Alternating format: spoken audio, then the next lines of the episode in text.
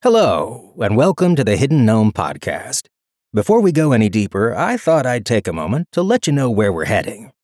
Today, we dive into one of the stories that Will Wight sent to his mailing list subscribers at some point in the last few years.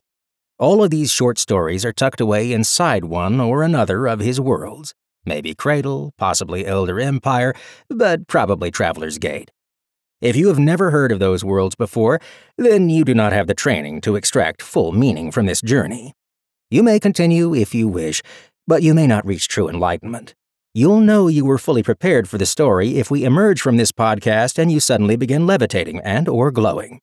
Now, tighten the straps on your pack and raise your torch high, because we're delving into places unknown. Don't worry. Most of you will probably make it out alive. Unsolved Cases of the Black Watch. To the head of the Witnesses Guild, I confess that I have made a mistake. When I wrote to you requesting permission to pursue a personal project, I dismissed your warnings. I knew the Black Watch were surrounded by bile and superstition, but surely that only made them more desirable as subjects of study.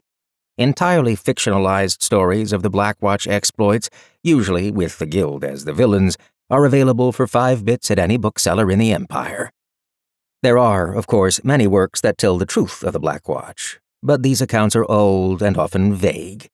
I was determined to write the tales of a modern watchman, to share the ghosts that haunt a hunter of elders. To that end, I invited retired watchman Damus Aldrin to join me at a respectable tea house off Candle Bay.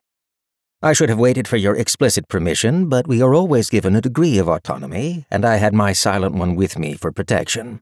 I had a publisher ready, even eager, to pursue the project, and I could already envision my name in gold leaf on the spine.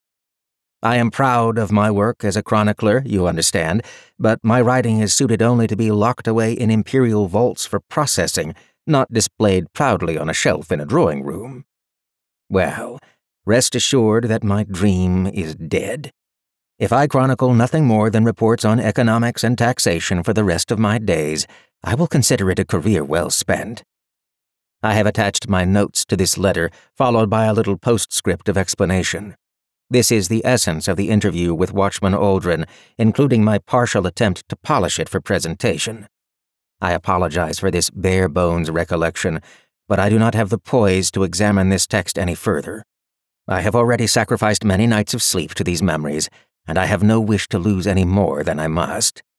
Needless to say, I have broken my contract with the publisher, and I exert no claims over this text nor over the candles in which the memories are sealed.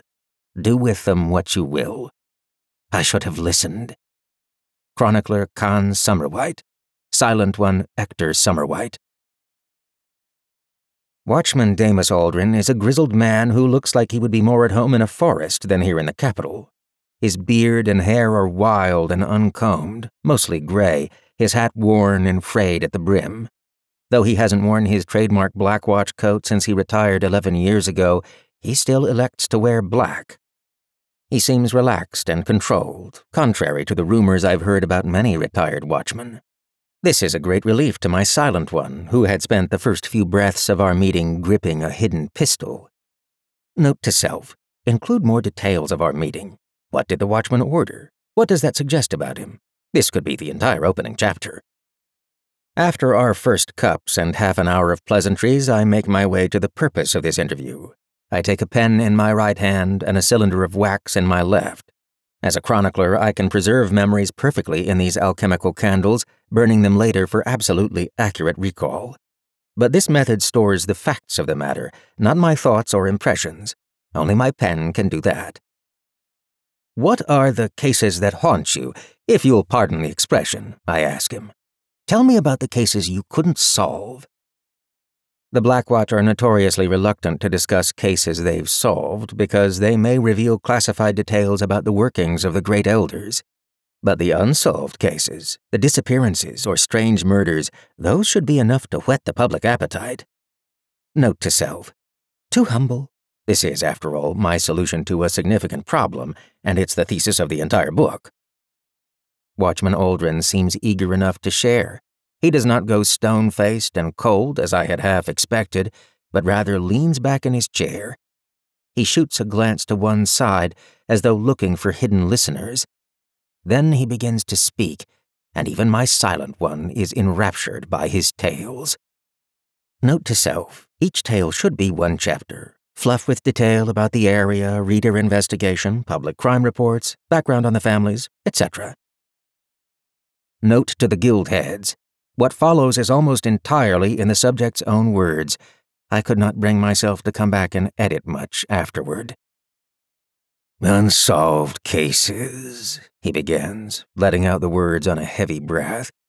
I can't say that too many of our cases were what you'd call solved. Nature of the job is you have to be satisfied with half answers. You'll never understand a fraction of what you see out there. First thing that comes to mind, there was this missing child case. Not a year into our career. Story is, a brother and sister were playing at the base of a tree just behind their house. The boy climbs up to the top, looking out over the forest. There's something wrong with the trees, he said, and pointed to the forest. Sister swore he looked terrified, but he clung to the tree and stared like he was seeing the most fascinating show of his life. She climbs up to join him, and when she reaches the top of the tree, she's alone. He's gone. No way he could have climbed down past her, she swears. Her parents are within shouting distance, so she calls them over to see what happened. They can't find a trace of their son, so they call in a friend with some tracking dogs. Later, I saw the dogs myself. Couple of monsters they were. Must have had some chimera blood because they came up past your waist and could smell moonlight on stone from a mile away. The dogs won't go near the tree. Couldn't even drag them closer. One of them broke a leash. So they hire the local reader, who puts one hand on the tree and passes out. When he comes to, He's lost time. Can't remember the last day. My partner and I caught word of it the next day, though it took us a couple to get there. We're never deployed alone. Like the witnesses, I guess, though we're both expected to do our share of the fighting. We examined the site ourselves, found nothing. Readers are short in the guild, so we have some tools that react to elder intent. Examined the tree myself, got nothing. Just a tree chopped it into firewood and burned it, just in case, but nothing strange about it. We stayed three days, but eventually were called away. Never found the boy. Another time, we were called out to this lovely little hamlet, far as you can get from the Aion. A woman had been lynched for elder worship just after their worst harvest ever. Called us in to cleanse their corpse of the elder blight, and of course we had to check on it in case there was something burrowing in the soil. Saw no blight on their crops, supernatural or otherwise. Just a bad year. Had no reason to believe the dead woman worshipped any elders at all. Most of her belongings had been torched by angry townsfolk, but nothing left had any ties to the sleepless. No elder intent my tools could pick up, not even any tastes and practices beyond the ordinary. But then, I once witnessed a Luminium pilgrim burst into a horror with three heads and six waving tentacles that bled shadows. The touch of the Great Elders isn't always obvious. Maybe this poor woman was a victim of small town superstition, and maybe the folks of the hamlet had saved themselves from annihilation. We couldn't tell. But as my partner and I prepared to leave, we were stopped by a smiling young woman with a tray strapped to her waist like those walking salesmen you see in the capital all the time. She asked me and my partner if the three of us would like to sample a bag of her dried roasted mushrooms. Now, first thing you have to understand is nobody walks up to a couple of watchmen. They see us, they go the other direction, especially in small towns, and especially when they think they've had some elder activity any time in the last year. This is the first person to smile at us in days, so we're inclined to like her. We thought we'd heard her wrong, but then she holds out three bags. Now, this is the sort of thing we're trained to watch for. Counting three people in a room when you know for certain there are only two, that sort of thing. And normally it doesn't leap out and bite us like this. We've trained for it, though, so we become a lot friendlier to keep from scaring her off overpaid her for the mushrooms, asked her questions about herself, her home, her work. Eventually, we would have eased into asking her to describe the third man she saw, or maybe get her to sketch him for us. But she started shooting glances at the empty space between me and my partner. Every time she did, she became more and more disturbed, taking small steps away from us. Finally, she asked him to stop making those faces. What's wrong with him? she asked. How do his eyes bend that way? That stuck in my head especially. How do his eyes bend that way? Those were her words exactly.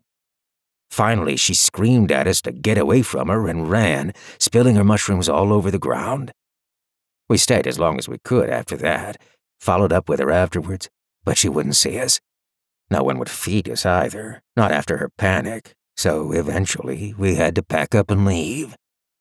Another team came a month later in civilian clothes, asking her about the watchman with the strange eyes, but she hadn't seen him since. She was no reader, so she wasn't picking up on echoes from the past, and she tested negative for lingering elder influence. She'd caught a glimpse of something that was visible, but hidden from us. Whatever she saw, it left with us. At this point in the watchman's recollections, my silent one tapped me on the shoulder, signaling that something was wrong. I turned to him, but he canceled the signal instantly. Hector is my brother, and I've never known him to take flights of fancy. But he insisted, through gestures, that he had been mistaken. I turned back to my subject's tales. Not too many years ago, we were called to examine a navigator wreck in a shallow Aion. Normally, navigator wrecks can't be salvaged since they're in the dead center of the Aion Sea. They're firmly in Kelarac's hands as soon as they go down past the waves. But this isn't the deep Aion. We're within sight of the shore, and there are more fishing vessels than seagulls. It's clear enough that on a bright day you could see the wreck from the surface. Navigators don't like calling us in, but they know better than anyone not to trifle with the sea. My partner and I were brought on from the very beginning, and you can tell from the first glimpse of the wreck that there's something strange going on. The ship is almost totally intact, and it's just sitting on the sand like it was built there. There's one big hole in the deck, facing the sky, but no way a ship could sink from a wound like that. It wouldn't let in water unless the ship was already under. Even stranger, the lines are still tied, and the sails are still up. Shouldn't have to tell you why that's impossible, but there they were, sheets drifting in the current like in a gentle wind. Not a single tear in the sheets. That's strange on its own, but you expect weird in the Aion Sea. We all had a good look, the navigator crew joked about it, and then we prepared the divers. There were three pairs of divers, each recruited from the Navigators Guild, all of them with an awakened diver's helmet that must have cost a fortune. It kept them breathing down there longer than you'd think possible, though I don't know if it held a bunch of air or filtered their breath. I'm not a reader. My partner and I kept watch while the rest of the navigator crew kept their muskets close to hand. They didn't expect anything deadly, not this shallow, but you never knew. And something had sunk this ship. First team of divers surfaced early, dumping handfuls of brittle shells onto the deck. Each shell was covered in words, letters, but in some language none of us could figure out. Like it was almost imperial, but nothing was in the right order to make sense, all jumbled up. We handed them over to your guild for decoding, actually, but you never got back to us. Second team brought back splinters from the hole in the deck. They're made of wood, but they look melted. The ends were smooth, I felt them myself. These splinters covered the rest of the deck, all around the hole. I'm sure you can imagine how loose objects blow around underwater, so it's not certain, but it looked to the navigators like whatever had made that hole came from inside of the hold. That made them all nervous. You never know what sort of cargo a navigator might be carrying, not even this close to shore. The third team came up white faced and shaking. One of them had sprayed his breakfast all over the inside of his helmet, and it took them a few minutes with a mug of alchemical wine to calm down. The third team had followed the second, but instead of looking at the hole itself, they'd gone inside the ship. They told us there was another hole inside the ship, melted into a big cabin. The crew was sitting around a big table, still sitting there. Their flesh was blue and swollen, which fit bodies that had stayed underwater for days, but not a single creature had touched them. Not a bite was missing from their skin, and none of them had a wound. One of the divers was a ship's doctor, and he swore that the sailors must have drowned. They must have. But they were drifting over their seats, as though they hadn't even risen when their ship started to sink. Some still clutched forks in tight grips, others had napkins tucked into their shirts, and all of them, to a man, had broad grins stuck on their faces. Like masks, the divers said, as though something had made them smile so hard their faces stuck that way. The whole crew was shaken, as you could guess, and my partner and I made some guesses about what sort of elder spawn could have done it. We each had our own theories, but they were all proven wrong when the fourth team reported in. They didn't find anything strange. They came up with samples of something clinging to the hull, which ended up just being barnacles. But my partner had to wrestle one of the navigator marksmen down so he didn't shoot them on the spot. For we had never sent a fourth team. No one on board had seen this pair of men before in their lives. The divers were stunned at our reactions, insisting that they had been part of the crew for years. They knew the names of the other sailors' wives, where the ship had last made port, even remembered what we all had for dinner the night before. That didn't help their case. None of us could recall them, and neither of their names were on the navigator vessel's registration logs. We locked them in the cabin, and either me or my partner stayed on guard at all times. Some Elderspawn can disguise themselves, though they don't usually do such a thorough job as to steal memories. We still scavenged what we could from the downed ship, for the navigators had to justify the expense of the mission somehow, and they came away with a few pieces of valuable Vandenian antique pottery that quite satisfied the captain. But even when we returned to the capital, that fourth team refused to vanish. We brought them back to the Blackwatch chapter house for months of examination, but every test suggested they were ordinary people. One of them got a job as a cook in Axis, I've heard. The other killed herself when she returned to what she thought was her house, only to find the man she remembered as her husband had six children with another woman. He'd never married before and never heard her name. Upon learning that, she purchased one ticket to tour a clock tower. Upon reaching the top, she took the quick way down. The watchman shared half a dozen more stories with us, though I found these to be the highlights. I had intended to transcribe each one along with my commentary, though the memories remain in my candle if you wish to examine them. For me, I have not the nerve. Not because the stories so disturbed me. In fact, I found them fascinating, and as the watchman thanked me for the tea and walked out, I became determined to interview others of his guild. If they each had tales of a similar caliber, then I was looking at not one book, but a series, and one likely to make my own small mark on popular literature. That was to be the height of my enthusiasm, for no sooner had Watchman Aldrin cleared the door of the tea house than my silent one bent down to whisper in my ear. I don't tell you this to reprimand him for his public conduct, but rather to impress upon you how dire the situation was.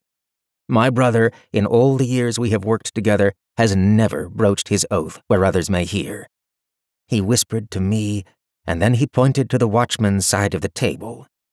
The tea house attendant had yet to clear our dishes, and at Damus Aldrin's place we saw what we expected to see a small tray of biscuit crumbs and an empty teacup. What we did not expect was the second set, in front of the seat next to him. I've reviewed my notes and my candle, pulling apart every word, examining all the times Aldrin glanced to the side or paused as though to gather his thoughts, or to let someone else chime in for a moment. I'm forced to conclude that I interviewed not one watchman today, but a pair of them. And yet, even when I burn my candle, releasing memories perfectly preserved in wax, I can see only one. Congratulations, you've survived the Hidden Gnome podcast. Today's story was Unsolved Cases of the Black Watch by Will Wight, read by Travis Baldree. The next episode will be available when the second moon stops hiding behind the first moon, which ought to happen in roughly seven days. Until that time, remember, your dreams are just your future self trying to warn you.